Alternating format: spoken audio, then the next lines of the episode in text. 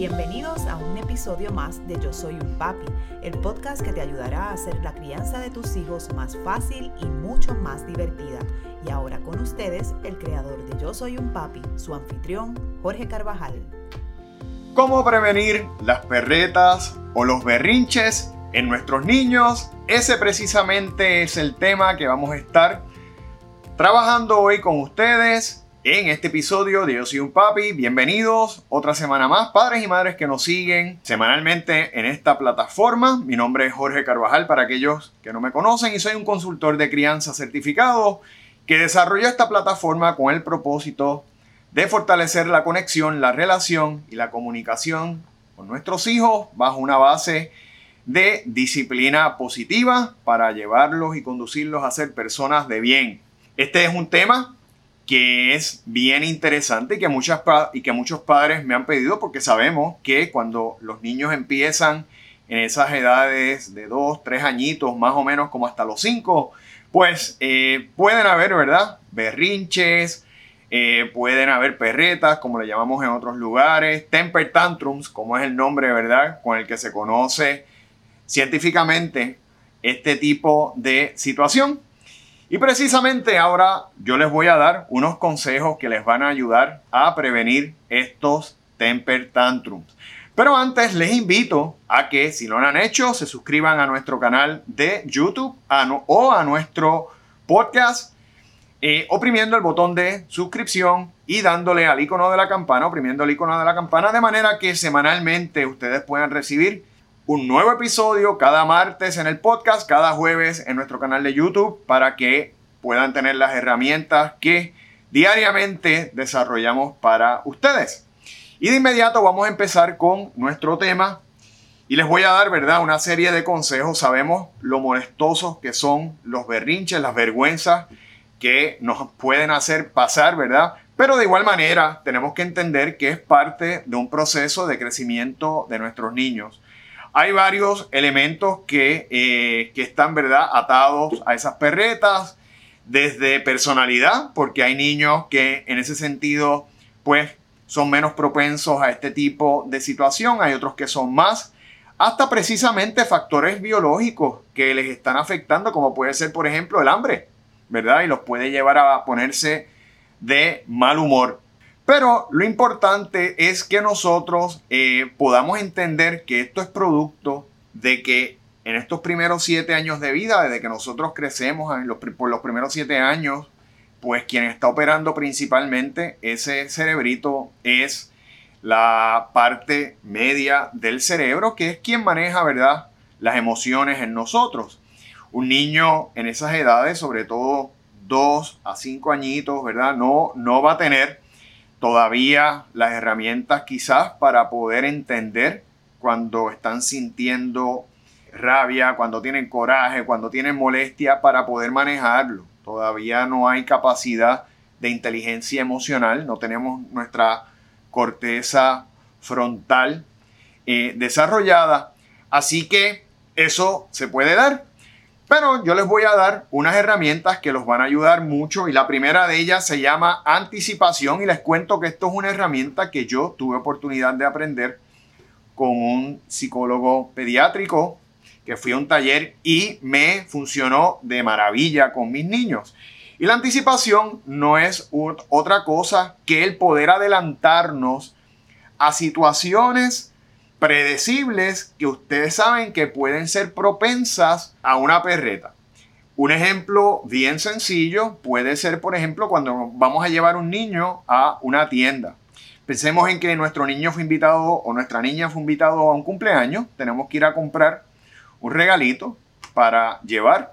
Y ustedes saben que usted puede tener la situación donde su niño o su niña entonces se antoje o quiera algo en la tienda. De repente usted le dice que no. Ese cerebrito se está confrontando entre lo que él desea versus lo que usted le está diciendo, y empieza ese conflicto interno que le lleva al temper tantrum. Una manera de evitarlo es con la anticipación. ¿Y cómo vamos a hacer? Bueno, Lo que yo hacía, ¿verdad? Y esto fue la técnica que yo aprendí, la que comparto con ustedes, es que desde el día anterior, y esto aplica para ese ejemplo como para cualquier otro, yo le empecé a decir a mi niño, mira, mañana vamos a ir a esta tienda a comprarle un regalito a fulano, que cumple años y te invitaron al cumpleaños. Es importante que recuerdes que ya tú tienes muchos regalos, ya tú tienes una cantidad de juguetes bien grande. Recientemente en Navidades recibiste para tu cumpleaños y mañana vamos a ir exclusivamente a comprarle el regalito a fulanito y nos vamos de la tienda, ¿ok? Así que es importante que tengas claro y entiendas que no vamos a comprar nada, ¿ok? Trata de que los mensajes sean cortos, ¿verdad? No vamos a comprar nada, tú tienes muchos juguetes y en esta ocasión vamos a ir a comprar un regalo para fulanito. Usted se lo va a decir la noche antes y haga, ¿verdad? Háblele. ¿Entendiste bien? Sí, perfecto. Al día siguiente, cuando usted se levante, le repite lo mismo. Recuerda que hoy vamos a ir a la tienda a comprar el regalito a fulanito. Así que, recuerda, no vamos a comprar nada para ti. Ya hay muchos juguetes. Tú tienes una variedad de juguetes bien grande. Usted va en el carro. Cuando vaya en el carro, recuérdeselo de nuevo. Al llegar a la tienda, antes de bajarse, hágale ese recordatorio final. Recuerda lo que vinimos. Vamos a comprar el regalito y nos vamos, ¿ok? Vamos a hacer otras cosas en el día de hoy, si es un fin de semana. Y usted va a ver que en la medida en que usted preparó ese cerebro para poder recibir ese estímulo de encontrarse con todos esos juguetes, pero saber que no se va a comprar uno, porque ya hay muchos y porque fuimos con un objetivo en particular, el niño le va a responder positivamente. Por lo menos así, esa fue mi experiencia. Me funcionaba de maravillas y la realidad es que fueron quizás contadas las veces, literalmente con una mano, que yo tuve que enfrentar esos temper tantrums. Realmente era una estrategia que me funcionaba muy bien y que definitivamente es como todos los seres humanos. Piensen ustedes cuando de repente ustedes tienen planificada un fin de semana para ir a la playa, para compartir con la familia o con los amigos y usted quiere coger sol y de repente ese fin de semana llegó tremenda onda tropical. No puede hacer nada de lo que usted había planificado. Muchas veces nos molestamos porque bendito sea Dios, ¿cuándo podré yo ir? Nada más que hago planificar y me pasa esto. Y eso es una forma de reacción similar a la que le pasa al niño. Lo que pasa es que obviamente nosotros tenemos una inteligencia emocional y una madurez que nos permite pues entender y procesar. Pero como quiera nos podemos sentir, es lo mismo, lo único que sin tener la madurez, ¿verdad? Del cerebro para poder procesar toda esa información.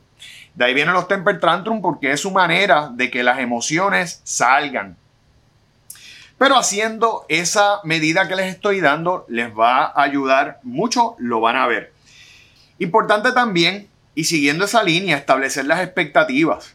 Mira, mi expectativa contigo es que cuando lleguemos a la tienda, tú me acompañes, tú me puedas decir si quieres este juguete, si tú crees que a fulanito le va a gustar este juguete más, o le va a gustar este otro más, pero siempre portándote bien y no tocando los juguetes porque se puede romper algo. Usted establezca las expectativas. Yo espero de ti que te portes bien, que entiendas y que nos podamos ir a hacer lo próximo que vamos a hacer. Establecer las expectativas siempre le da un marco ya, una guía a los niños de lo que va a pasar. Por ende, pueden manejar, ¿verdad?, mejor los periodos de transición. El periodo de que se bajó del carro, se compró el juguete y ahora vamos a hacer otra cosa. Son cambios. Esos procesos de cambios, de transición, los va a poder manejar mucho mejor cuando ya el niño está preparado de antemano para saber lo que va a pasar. Así que vamos también a establecer, ¿verdad?, como parte del proceso anterior, cuáles son nuestras expectativas, qué esperamos de ellos en ese momento. Otra herramienta muy buena es el refuerzo positivo. ¿Cuántas veces no nos pasa que le llamamos la atención a los niños y solamente, ¿verdad?, le estamos dando ese ese llamado o le estamos haciendo ver cuando se portan mal. Miren, ¿por qué hiciste esto? No me gusta cuando haces esto otro. Yo te pediría que no hagas eso cuando estamos en un cumpleaños, lo que sea. Sin embargo, se nos olvida lo contrario, el refuerzo positivo. Y el refuerzo positivo es que cuando su niño se porte adecuadamente, vamos a decírselo. Mira, déjame decirte que fuiste a la tienda, no tocaste nada, no te antojaste de nada, seguiste las instrucciones que te di. Buen trabajo, lo hiciste muy bien. Y qué bueno, porque esas son las expectativas que papá o mamá tienen contigo, que tú me ayudes y cooperes. De igual manera, va un cumpleaños, mira qué bien, te portaste súper bien y en el momento de la piñata le diste oportunidad a otros niños a participar, a que ellos también pudieran coger dulce, lo manejaste muy bien. O sea, vamos a darle ese refuerzo positivo porque muchas veces lo único que señalamos es lo malo, ¿verdad? Los momentos negativos y no los positivos. Y piense usted, igual pasan los trabajos a veces con nosotros, que solamente nos dicen algo para llamarnos la atención. Sin embargo, cuando hacemos un buen trabajo, pues nadie dice nada. Y los seres humanos necesitamos refuerzo positivo, porque el refuerzo positivo es igual a motivación. En la medida en que usted se siente que fue partícipe, que hizo algo productivo, bueno, que fue de valor, usted se va a sentir mejor. A veces los seres humanos, ¿verdad? Aunque el dinero siempre es bueno ganarlo y siempre todos queremos ganar dinero, a veces la realidad es que nos hace falta mejor un refuerzo positivo que incluso que nos pongan $50 más en la mano, ¿verdad? No estoy diciendo que eso siempre es así, pero muchas veces necesitamos ese refuerzo positivo porque nos ayuda a crear confianza, a sentirnos bien con nosotros mismos. Fortalece la autoestima, la confianza, el trabajo en equipo, ¿verdad? Nuestras características de liderato. Y eso es lo importante de ese refuerzo positivo. Otra estrategia que ustedes pueden utilizar, que sería de gran ayuda, es fortalecer la independencia del niño o de la niña.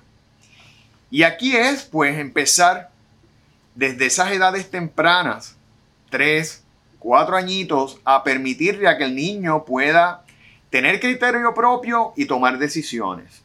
La independencia le ayuda, ¿verdad?, a crear confianza y seguridad en sí mismos.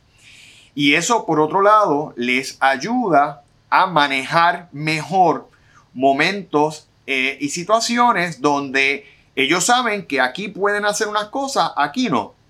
Aquí no puedo hacer eso porque ya me dieron unas directrices, pero aquí sí puedo hacerlo.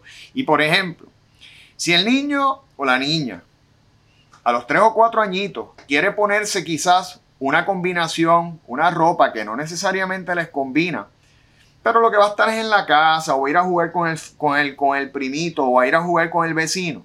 Mire, déjelo. La realidad es que no hace diferencia, no es nada significativo, es algo que nosotros podemos manejar, aunque de repente estamos viendo un color verde con algo violeta y no nos gusta, ¿verdad? Porque decimos, porque eso no pega. No se preocupe por eso, usted manténgase combinado usted, ¿verdad?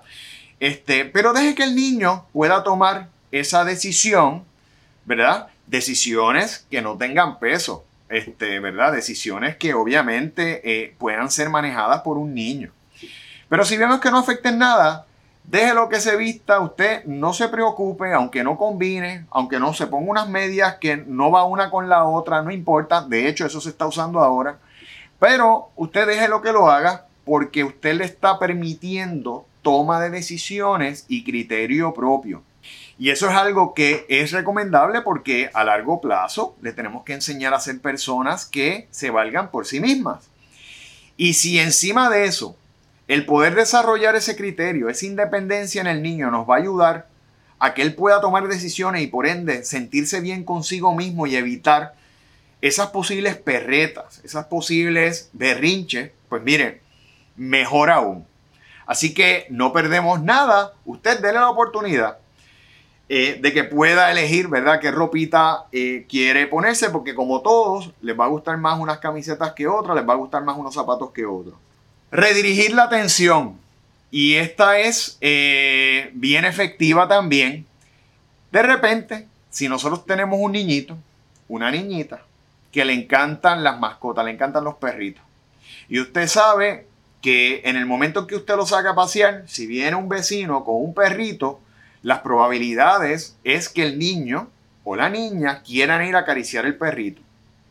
Pero de repente, pues el perrito a lo mejor puede ser un poquito bravo y usted no quiere, ¿verdad? Usted quiere evitar un mal rato o simplemente usted quiere seguir tranquilo con el niño haciendo lo que usted está haciendo. Vamos a redirigir la atracción.